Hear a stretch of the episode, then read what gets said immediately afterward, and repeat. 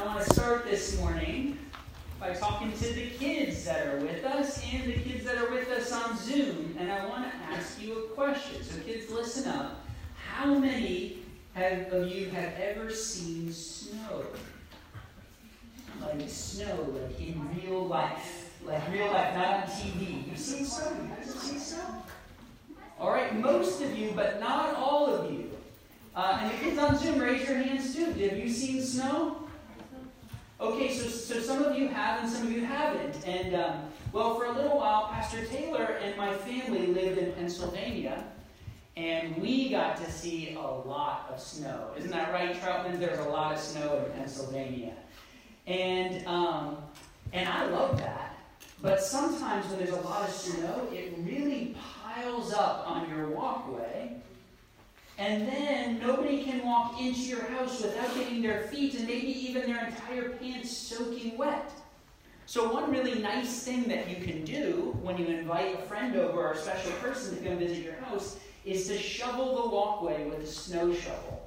Now, I wish I could bring in a snow shovel to show you, but no sane person keeps a snow shovel in Florida. Um, so, um, but but is, it's a big shovel, and you hold it like this. So, can, can you kids pretend you're holding a snow shovel with me? Snow shovel, and the, the snow's on the ground, and you shovel it like this, and you scoop it to the side. You shovel it like this, and you scoop it to the side. You shovel it like this, and you scoop it to the side. We're preparing the way for our special guests to come visit us, right? And then after you shovel the snow, you actually take some salt and then you sprinkle that salt along the path. Can you guys sprinkle the salt along the path?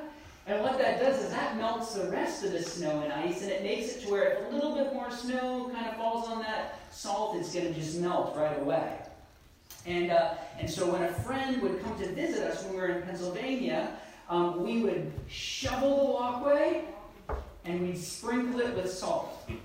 Well, today in Isaiah 40, there's actually something similar going on here.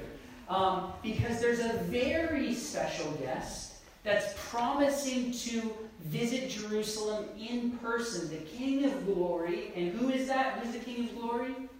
Jesus. Yeah, that's right.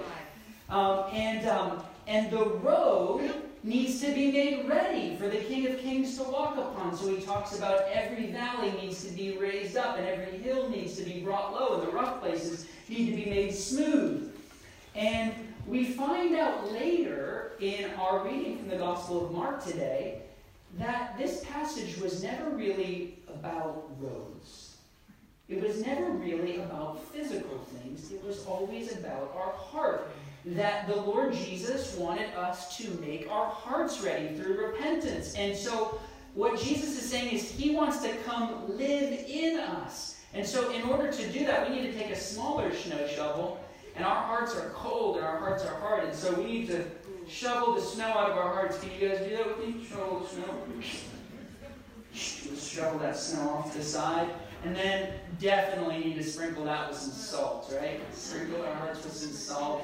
All right, adults, you need to sprinkle your hearts with some salt too. Just because I want to see you guys all doing this with your hand. It's so funny. And they got me to do it. Thank you. Um, all right, so that the Lord Jesus tells us to turn from our sinful ways and turn back to God, to turn from our hard hearts and to make them soft, to turn from our cold hearts and to make them warm so that the King of glory can come live in our hearts. Amen?